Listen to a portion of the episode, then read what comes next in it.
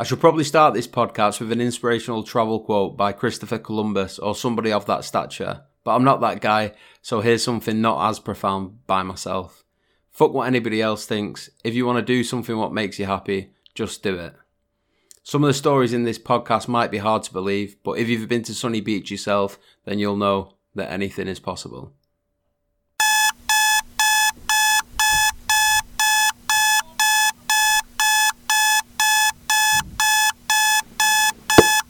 I fucking hated this sound. This sound signalled that it was time for me to drag my lard ass out of bed as another day of painting was ahead of me. I never knew what I wanted to do when I left school, so I decided to take up an apprenticeship in painting and decorating. It wasn't the fancy stuff you'd see in a Dulux advert, it was more like going to shithole estates in the arse end of nowhere to paint a smackhead's fence on a social housing scheme. 3 years of doing this bollocks and I'd had enough. And it was the start of 2011, and for the previous 3 years I'd been to Sunny Beach on holiday, and I was really, really envious of the workers over there, thinking to myself, that's the life right there, and that I could actually do that as well. And I'd see them every day with a drink in the hand without a care in the world, and I thought to myself that I'd have a bit of that. My journey to working in Sunny Beach was all down to one man really, a man that not many people who've worked out there or been to Sunny Beach before will know, but his name was DJ Shark. And I'll take a little trip down memory lane to explain how I met Shark whilst out there on a lad's holiday. So bear with me, let's go on a walk down the strip whilst I explain. When I was 17, a year after leaving school, me and three friends thought it'd be a good idea to go on holiday to Sunny Beach. Nobody our age at the time was going on lads holidays, and as we booked it at Thomas Cook, we even had to have our parents sign a consent form just so that we could travel abroad independently. All I remember when I was booking it that it cost £750 for 2 weeks in a hotel called Hotel Kalofa, which the building, well, the Kalofa building, it looked a lot like a Dalek from Doctor Who. Me and the lads were absolutely buzzing. It was my friends Fitch, Ozzy and Smeg. Don't ask about Smeg's name. We all came on this holiday from the recommendation from me, really, because I'd been there the previous year with my family and another family. But I'll spare the details of that holiday just to try and speed up this story. I don't remember much from this holiday, as I was arsehole partying pretty much all day every day. But things I do remember is a bar called One for the Road. One for the Road, it was next to our hotel, Hotel Kalofa, and there was a promoter outside of it trying to flog us his bacon every single day. Sometimes twice a day, but mainly in the mornings for breakfast. Proper English bacon from Tesco's and Asda, the best bacon in Sunny Beach. That's all we'd hear every morning, yelling it from the top of his lungs as he seen me and the lads approaching, trying to get us in. And I think eventually we caved in, and we did actually go in for a full English from the bacon man, as we actually known him as then. This first lads holiday, it was in 2009, and the place to be back then was a club called Lazur. Most of the promoters were English, and they had a pool at the back of the club with what can only be described as giant hamster balls, which you could run on the water with. Which was all we thought at the time was like, they look fucking unbelievable, because we was only 17 years old and we'd hardly left the northwest of England. Also in Lazur, there was loads of different rooms playing different genres of music, which was pretty strange. And one of the rooms was playing Bulgarian folk music, which I now know is called Chalga, which was a pretty funny experience, dancing around with Russian and Bulgarian fellas and smoking cigars. And I was wondering if it was a bad dream or if it actually was reality. Other notable events from the first holiday included our friend Smeg getting ran over by a taxi at the front of our hotel, which somehow he was left unscathed by. And another time with Smeg again, he decided it would be a good idea to climb from one balcony to the other, as we had two separate rooms, and the security guy on the bottom floor was going absolutely fucking mental, as we was around 5 or 6 floors up in the hotel. How Smeg survived Bulgaria is beyond me, to be fair. Where was I anyway? Oh yeah, DJ Shark. We met Shark as he was a resident DJ in a bar/nightclub called Amora, and he'd regularly take song requests from the tourists. Me and the lads would ask for English tunes all the time, but he didn't have any, but he'd always come back with something really similar. And we got speaking to him as his English was really good. And he was a really friendly guy. And he ended up giving us his business card. And I'd keep repeating myself to him, Shark, can you get me a job out here? Shark, do you think it's possible you can get me a job out here? La la la la. And the amount of times he must have heard that from annoying pissed up Brits like myself must have been absolutely unbearable for him. But he always remained friendly. The following year in 2010, me and the lads went back out to Sunny Beach, but this time there was 6 of us rather than 4. It was me and Fitch from the previous holiday, and there was another 4 lads who were Sunny Beach virgins, so we showed them what the best spots in Sunny Beach were. Sure enough, we went over to Amora and Shark was still DJing there, and he actually remembered who I was, and I was repeating what I've repeated the following season to him about wanting to work over there. And this time we exchanged email addresses and he agreed to let me know if any jobs would become available. Many things happened on the second lads holiday, like my friend drinking that much that he turned purple. We adopted a flea-ridden stray cat for a week, which we ended up calling Barona. At the time, we didn't know it had fleas until the last day of the holiday. One of the boys rode home a mountain bike with no idea how he found it. And we became mates with a clan of Scottish lads who were top draw, to be fair to him. And another time, half of our group got held for ransom at a strip club. But for the purposes of getting to the nitty-gritty of this podcast, we'll put the lads' holiday episodes on hold for now, and we'll come back to them later in the series and focus on how I got to working in Sunny Beach.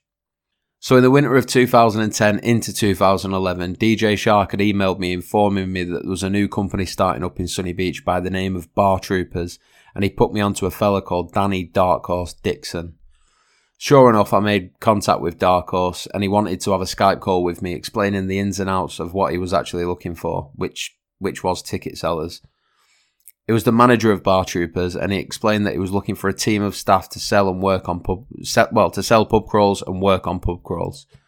After around 30 minutes of chewing his ears off, explaining how I would be the ideal candidate for the job, he said that he'd be in touch and the Skype call ended. Personally, I thought that I nailed the call and he seemed like a good guy to work for, and the bonus was that it was English, so it'd be easy for me to communicate with him. And I forgot how long it was, but I think it was within the 24 hours, he messaged me telling to book a flight over and get out there for the end of May in 2011 to start working. I was like a pig in shit. I was absolutely buzzing. At the time, I was living with my parents as I was only 19 years old, and I rushed to tell them the news, and they was really happy for me as well, as they've always told me to do what makes me happy. And besides, they met out in the Costa del Sol in the 80s, and from what I've heard about the Costa del Sol in the 80s, it was pretty similar. It was a pretty similar scene to Sunny Beach, so they didn't really judge me too much, and they let me get on with it. The next job was to tell my workplace that I was finishing my 3-year apprenticeship, which they'd funded, hoping to get a full-time painter out of it at the end, but it was getting cut short. However, I still managed to snag my qualifications and finish the course a couple of months earlier. And when I was telling the lads at work, they were all telling me that I was dreaming, there wasn't a chance that I was going to work out abroad, which pretty much just spurred me on to do it even more. The majority of the blokes who worked at the painting company, which I was at, they'd been painters their whole lives, and they had a really, really shitty outlook on life. There was the type of people, when we'd drive the van past the graveyard, they'd end up saying, "We all end up there one day." And the majority of them were all alcoholics, which is a stigma which is attached to painter and decorators, but it is quite true. And they just complained about the jobs on a daily basis and never did anything to try and change their situation. And most of them probably never left the country anyway. And as the date drew closer for me to fly out, I'd tell them only 10 more days, only 9 more days, only 8 more days, etc. And I'm out of this shithole. And they'd all still laugh at me, telling me that I'd be at this company in 20 years' time. And then it came as a shock to the miserable bastards when I never returned. I even took a week off before flying out to Bulgaria, as I hated it that fucking much. Around 2 weeks before I was meant to fly out, a friend of mine who'd recently lost his job was spending quite a lot of time with me. He knew what my plans was to go out there and work in Sunny Beach as a ticket seller, but he'd never heard of the place before. But from the stories that I'd told him about my previous lads' holidays, it was more than game, and he asked me if I could ask Dark Horse if there was any more vacancies going. I got in contact with Dark Horse and told him that my friend was one of the most confident characters that he'd ever meet. And then when they made contact, he actually got a job too, which meant that I gained a flying partner and a roommate for when I arrived in Sunny Beach. That was Tony. Tony was probably one of the most charismatic characters that I'd ever seen in Sunny Beach, and along with one of the best ticket sellers I'd ever met. but we'll get into that soon. Because the end of May had arrived, and it was time for me and Tony to embark on an adventure of a lifetime. The hardest part about leaving home for me was seeing how upset my mum was getting, that her youngest was pissing off to Eastern Europe for the summer on the premise that a stranger called Dark Horse, who I'd never met, was putting us up in accommodation and had a job waiting for us. Looking back, it did look a bit fucking sketchy, to be fair, especially because social media back then wasn't what it is now, but if you don't try, you'll never know. So with £750 in cash and my case all packed, I left for England and flew on a one-way flight from Manchester to Borgas Airport. All I really remember when arriving in Sunny Beach was that we got to resort around 4 o'clock in the morning, and in May in 2011, the resort was quite quiet. We got dropped off by a taxi at the bottom of the strip, which is called Flower Street, and Dark Horse told us to meet him in a bar that I mentioned earlier, Amora. I remember the walk to Amora being a bit strange, as nobody was around as it was early in the season, and I got the look from Tony as if to say, what the fucking hell have you brought me to here? Without him even having to say anything, really, and then we just dragged our cases down the strip.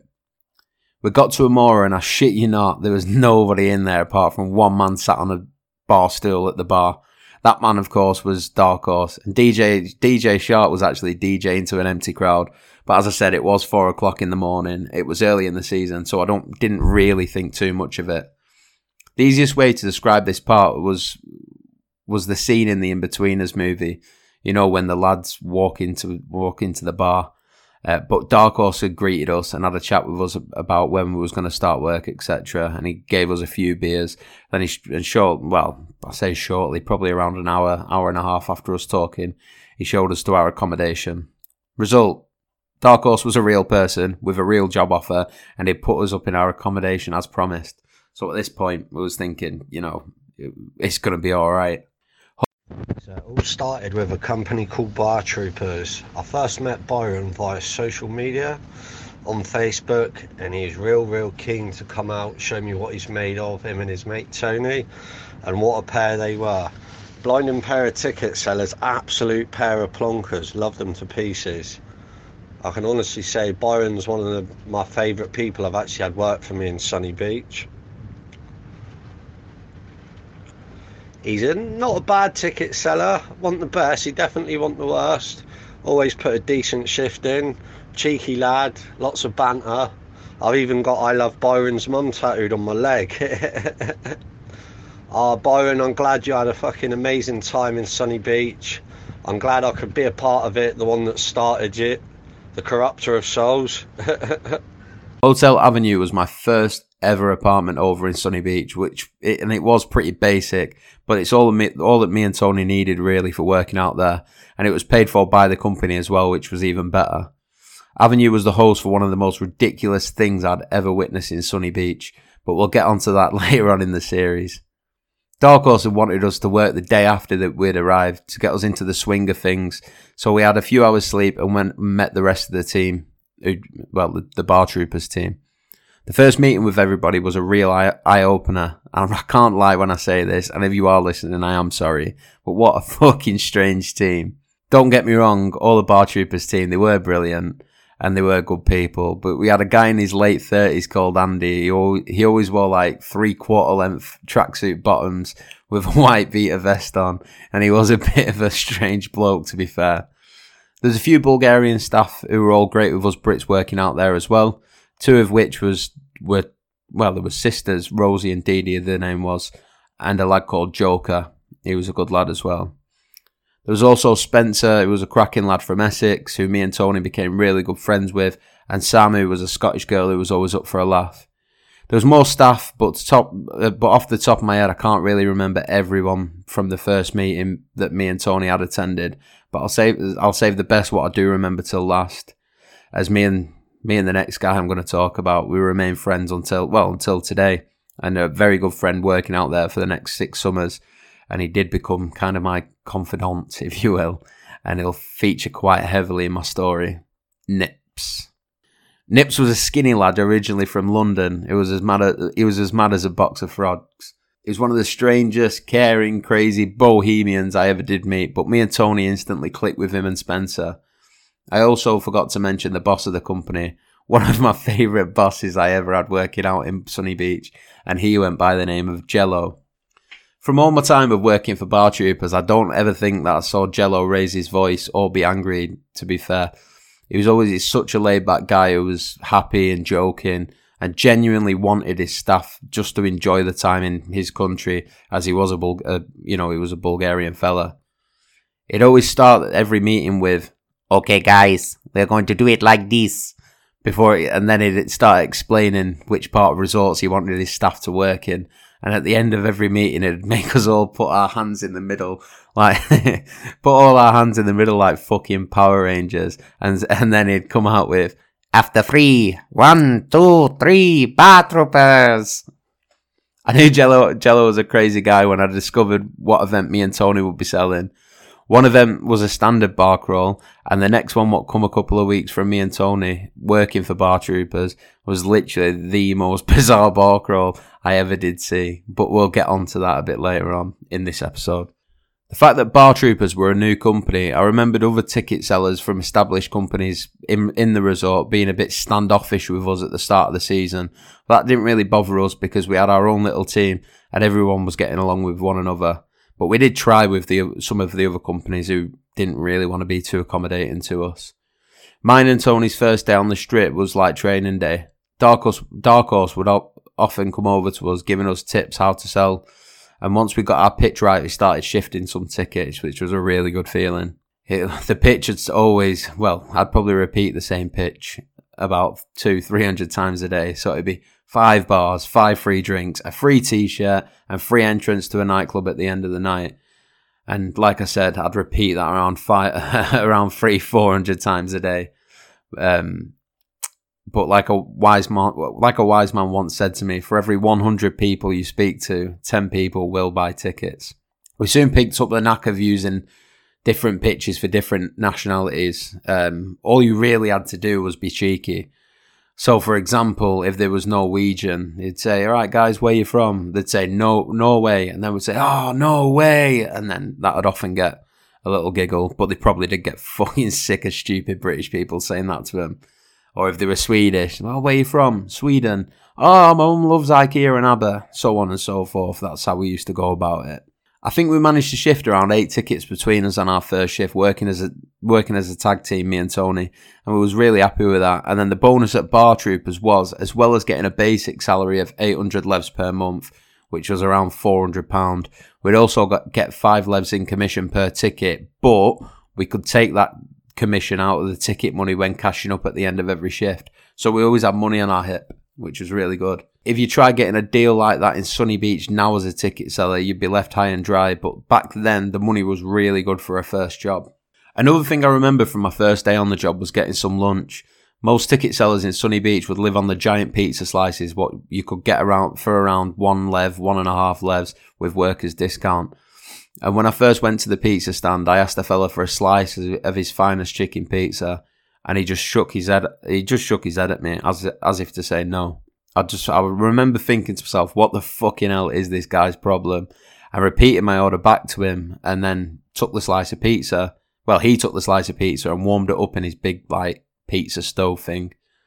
He then asked me for the amount of money in Bulgarian, so I just handed the money to him, as you know, my fellow colleagues had told me it's like 1.5 lev for a big slice of pizza there. And then he handed me the slice of pizza. And I just remember thinking to myself, what the fucking hell is his problem? He was just shaking his head at me as if to say, like, no, you can't have it. And then he took my money and then gave me the pizza. And then I just walked away all confused. So I went and told one of my Bulgarian friend, Joker, about what I thought was a rude fella. And he explained to me that Bulgarian is one of the only countries in Europe, in the world, I think, which use the opposite head shakes. So yes means no, and no means yes. It was something to do with the Ottoman forces capturing the Bulgarians back in the old days. So they'd capture the Bulgarians and hold a sword up to their throats, trying to make them change their religion. And then the Bulgarians would nod up and down to kill themselves, as if to say no. So they'd rather than convert it to a different religion, they'd rather kill himself. See, I wasn't getting levered, just getting levered every day. I was learning some history too. I get day drunk pretty much all the time though, as it made ticket selling a hell of a lot easier for me when I had a beer in me for some reason. 9 out of 10 times I'd be working at the top of the strip, or as workers know it as, Beach Cross, where there'd be 2 supermarkets opposite each other around 3 fast food stands, and a man who sold knockoff DVDs and CDs on the corner. Working at the Beach Cross was handy because you could just pop in and out of the shop for a drink, so when you finish one beer, you could just go in again and get another beer. And back in 2011, it was only like 1 lev, which is like 50 pence or 50 cents, depending where you're from, for a large beer, which was really good. As the day went on, you usually go 3 ways with another person that you'd be working with, or even some from another companies eventually, to chip in for a big bottle of spirits and mixers, and then you'd just get some cups and you get yourself nice and pissed before the event that you were selling would begin. There was another team of staff who was working in the same positions as us. They worked for the biggest nightclub in Sunny Beach, Den Glada Viking, or DGV as it's known now. DGV. Most of their staff in 2011 were Scandinavians, with the odd British/Irish team member, but there was always pissed up and they got to drink buckets of alcohol on the streets whilst they worked. I was always jealous that they got to drink for free and didn't have to go into the shop to buy the booze like we did. But in fairness, they always shared their buckets out with people who was working for other companies. There was quite a friendly bunch. And I made quite a few friends from the Viking, one of which his name was Ben Duffy, an Irish lad. He'd regularly come over saying, "Oh, do you want to drink some of my bucket, Byron?" And Ben was quite like-minded to myself. He didn't really give a shit about company politics or whatever. He was just out there for a good time. But Ben will feature a bit later on in the series. The events which we were selling at Bar Troopers originally started out as an event called the Bonkers Bar Crawl, which was what it said on the tin really. A 5-bar pub crawl which would always finish in the disco, Amora, or bar, depending what you think it is. It is a bar/club. And we would sell this to tourists for the price of 15 levs, which at the time worked out at around £6. And they got a free shot in each bar and a free t-shirt too. So for that price, it was quite a bargain in fairness. I know a lot of resorts banned bar crawls years ago because they were just becoming a nuisance for people who were sat in restaurants or whatever. But in Sunny Beach, it became a staple of the young person's holiday out there. Tickets were easy to shift, and the ticket selling team we had at Bar Troopers were getting stronger and stronger. I think a lot of other companies who'd been there a while laughed at us at first as we was new, and to be fair, our team was a bunch of fucking misfits. But Jesus Christ, they're misfits, they could sell tickets. We was getting better numbers than some of the other event teams who'd been around for a few years, longer than us. And I remember the first pub crawl me and Tony worked on. We started at Disco Lazur, which was a big nightclub at the other side of the resort. And it wasn't as popular as it once was with the emergence of Den Glada Viking and Disco Orange and Iceberg. But we'd often use Lazur as the meeting point for our pub crawls. And then we'll do a 2-mile walk from the centre of resort to the final destination, which was Amora. Looking back at that, our routes was so fucking long back in 2011. On our first bar crawl, I'll never forget, we went to this tiny bar with a shitload of people. I can't really remember the name of the bar either, as it was in the middle of butt-fuck nowhere. But what I do remember is that it was a karaoke bar. So just picture the scene. We rock up with 100 plus people and the DJ is taking song requests for people who want to sing karaoke. It was fucking unbelievable. But what was even more unbelievable was the fact that guests were absolutely fucking loving it and belting out classics like Sweet Caroline and Wonderwall. This job was fucking class. And we'd get drink tokens to spend in the bars as well whilst on the pub crawl, which meant we drank for free. So essentially, we was just part of the pub crawl, and the only real work that we had to do was jump on the megaphone from bar to bar chanting shit like, here we fucking go, or when I say bar, you say troopers, and then the 7 Nation Army theme tune, and that tune got really fucking annoying even just after 2 bar crawls. After eventually making it back to Amora after our first pub crawl, Tony started cracking really shit, the shit your mum jokes with me. And we'd often crack your mum jokes. So, for example, oh, it's shit this drink, your mum's shit. Really, really childish jokes, which was cracking with each other. And Tony had joked about getting a Byron's mum getting the two words Byron's mum tattooed on himself, and I laughed it off and I thought nothing of it. But he disappeared for about an hour after the pub crawl, and he came back with cling film all up his leg with blood dribbling down the side of his leg. I just remember thinking to myself, surely fucking not, but he had. There was running, and there's just blood just running down his leg. So then he was peeling away the cling film, and there it was. It said Byron's mum going down his leg. At first, my reaction literally was, you can fuck right off. And so I instantly just ran to the tattoo studio and asked for Tony's mum. And I don't know if Tony thought I was bluffing or not, but then I ran back into Amora with matching cling film on my leg as well. And the group were absolutely pissing themselves. Us two numbskulls still have them tattoos as well to this day. And I've got a few more questionable tattoos along the journey, but we can get into them as the series progresses. There was other notable antics which would follow a bar crawl, which I'd get myself into a proper mess. One of which I'm not so particularly proud of, but there was a Scottish girl who was on one of our bar crawls as part of a hen party, who was chatting away to me all night. We was having a laugh, and one thing led to another, which led to going back to my apartment. After the deed was done, she pointed out a ring on her finger, to which I complimented her on in my drunk, naive state. She must have been in her mid to late 20s, and after I complimented her about the ring, she came out with a bombshell that she was actually married. The ring made sense now, and I felt a bit strange, and then she left. The following days, I'd see her and her friends around the strip, but her friends would just give me the evils, which led me to believe that her friends were probably friends with her husband, and once they'd left the resort to go home, I'd received a message on Facebook from her saying that she's willing to drop everything back home and come and spend the rest of the season with me out in Sunny Beach, and her husband knows what's happened whilst you were on holiday. At this point, I panicked, and I did what any other 19-year-old lad working in a party resort would have done. I hit that block and delete button faster and harder than Mike Tyson would hit his opponents in his prime. Luckily, I never heard from her again, but I do hope that her and her husband kissed and made up.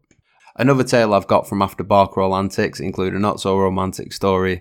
This one, let's call it the sleep wanker. Tony and I had become friends with the doorman of Amora, who was an English fella who was also an ex-serviceman called Frosty, and Frosty had a friend called Danish Dan.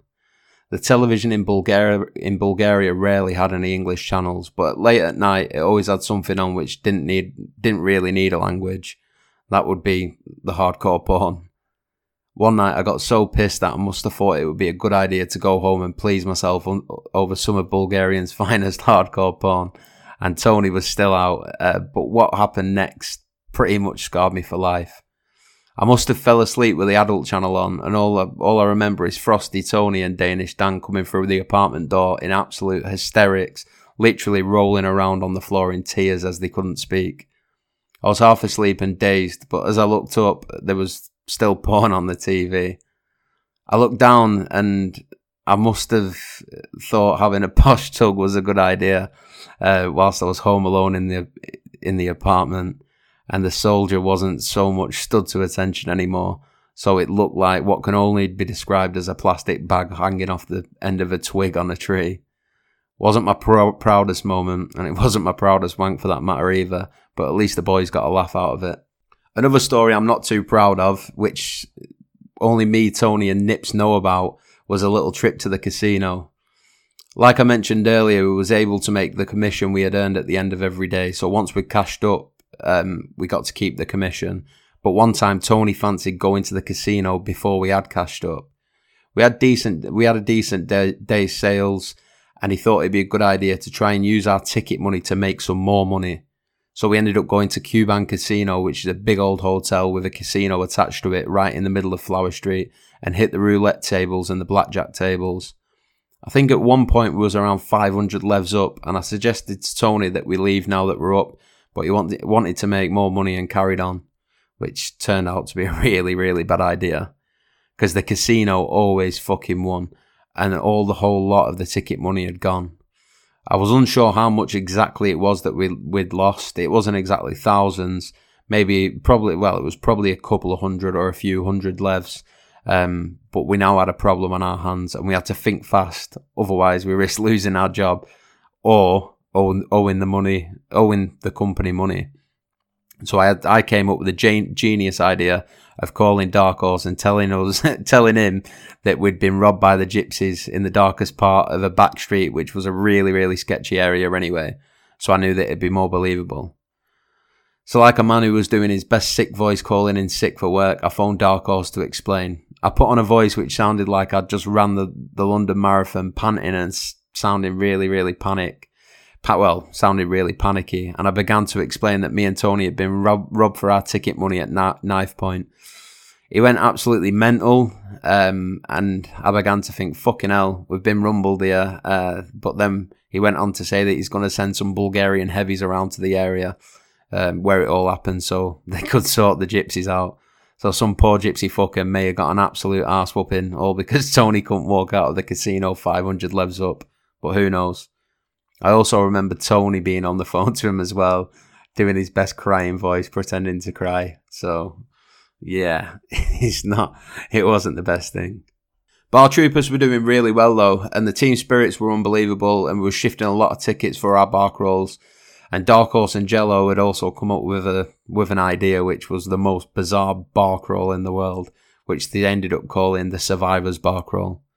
When they told us what we had to sell at a street price of 15 levs, which again was around £6 at the time, we all knew it would be one of the easiest sales in the world.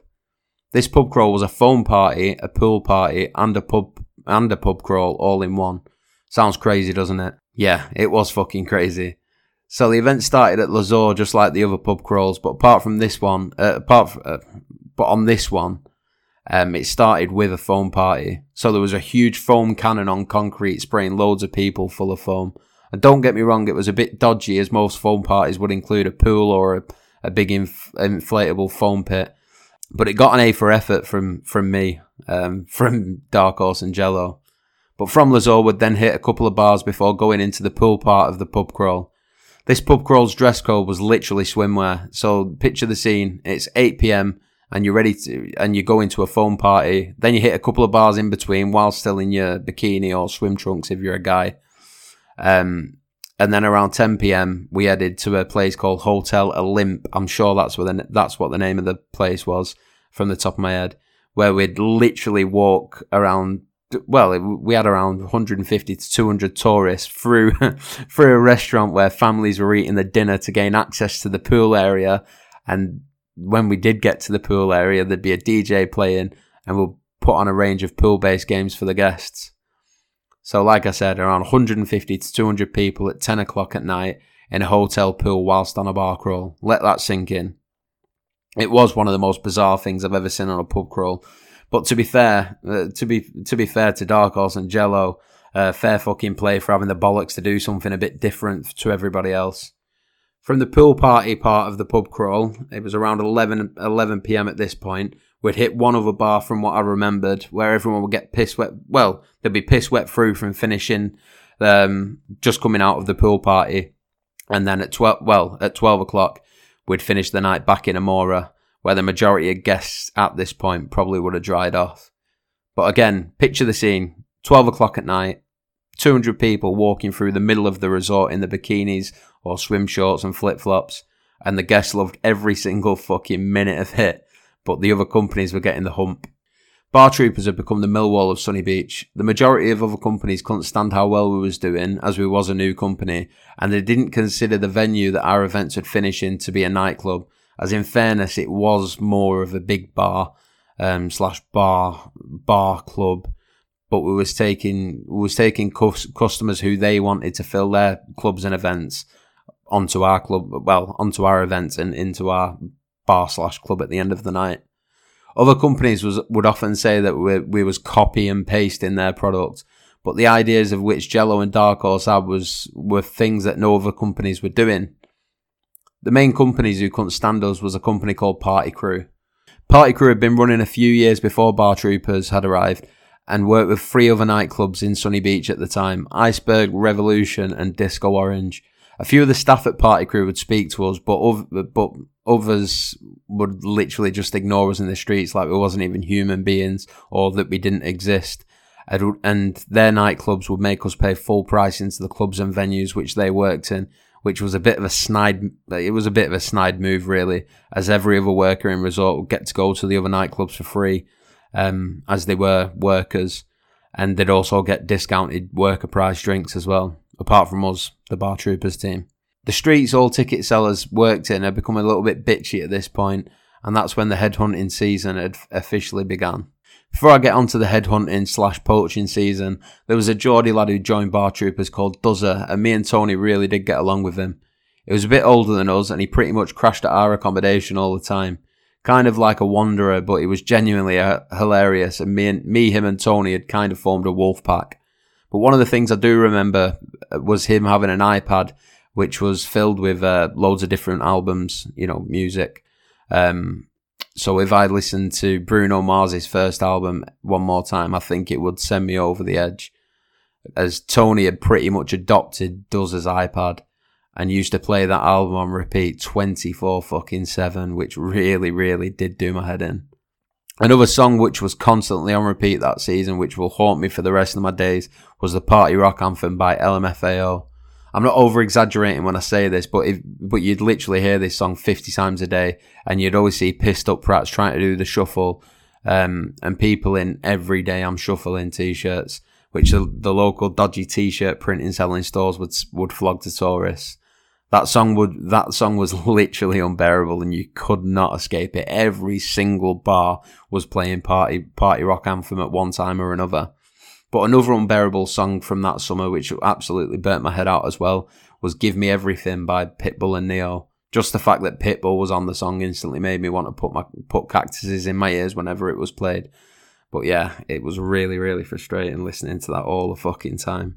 Back to Dozer anyway. We formed a great bond with him, and it's quite weird when you're abroad because you're in your mate's pockets 24/7, and without meaning to sound cheesy, they do become kind of like family members. But Dozer had told us that he was leaving after around 6 weeks of him being in resort and working for Bar Troopers. And at first I was alright with it, but then when the day of him leaving came, fucking hell, I ended up getting emotional. I'd never really been an emotional person, and I rarely cried, really. But it was the first good friend that I had to say goodbye to in Sunny Beach, and it was a tough pill to swallow. The day he was leaving, I walked him to the bus stop where he'd get the bus to the airport. And I just remember, I don't know why, but I was in absolute hysterics crying. You would have thought that somebody had died, and he'd just say to me, "How are you, man? Stop crying. It'd be right. I'll see you again, mate." But then that was obviously before the bus had took off, and then he just went on the bus to the airport. I never did actually see Dozer ever again, but he was a fucking top lad. So if you're listening, mate, I really do hope that you're well. Back to the headhunting anyway. A lot of the bigger companies at the time were trying to poach members of staff from the smaller companies, and Tony had a very good reputation as a top ticket seller on the streets. He'd be approached by the boss of Party Crew at the time. We'll call him Dave, just in case he doesn't want his name revealing. To be fair, I've not messaged him, but we'll call you Dave. You know you are Dave. Dave was a funny person in resort, and everybody knew that he'd always make snide remarks to Bar Troopers staff, especially.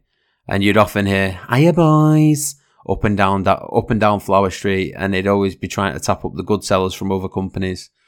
He'd been trying to lure Tony over to Party Crew for a while, but Tony was happy where he was until one day he'd crumbled, and he'd asked me what I thought about him going over to Party Crew.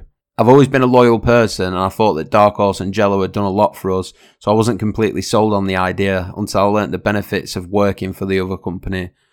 The company who Party Crew belonged to also owned the majority of the restaurants and the bars in Sunny Beach, and they also had the three other nightclubs, which was Disco Orange, Iceberg and Revolution. And Tony had told me that he'd been offered by Party Crew. The offer that he'd had from Party Crew was actually more money than what he was on at Bar Troopers. And also he'd end up with 50% off food and drink at all the other companies' venues and nightclubs, which would save a hell of a lot of money in the long run, as the other company, literally, they had restaurants all the way down Flower Street. So it give us, and also with the bar, with the venues, the nightclub, should I say, it'd give a lot more space for us to explore as well. Tony was adamant that he wanted to jump ship, but he did have one condition to Dave, as it was Tony was as loyal to me as I was to Dark Horse. Tony had told Dave that the one condition that he had joining Party Crew was that I joined with him. He told Tony that he'd get back to him, and then after a few days he agreed. I knew myself that Dave wouldn't have hired me otherwise, as I wasn't as strong as a seller as Tony, and Dave ran a really, really strict sales team at Party Crew.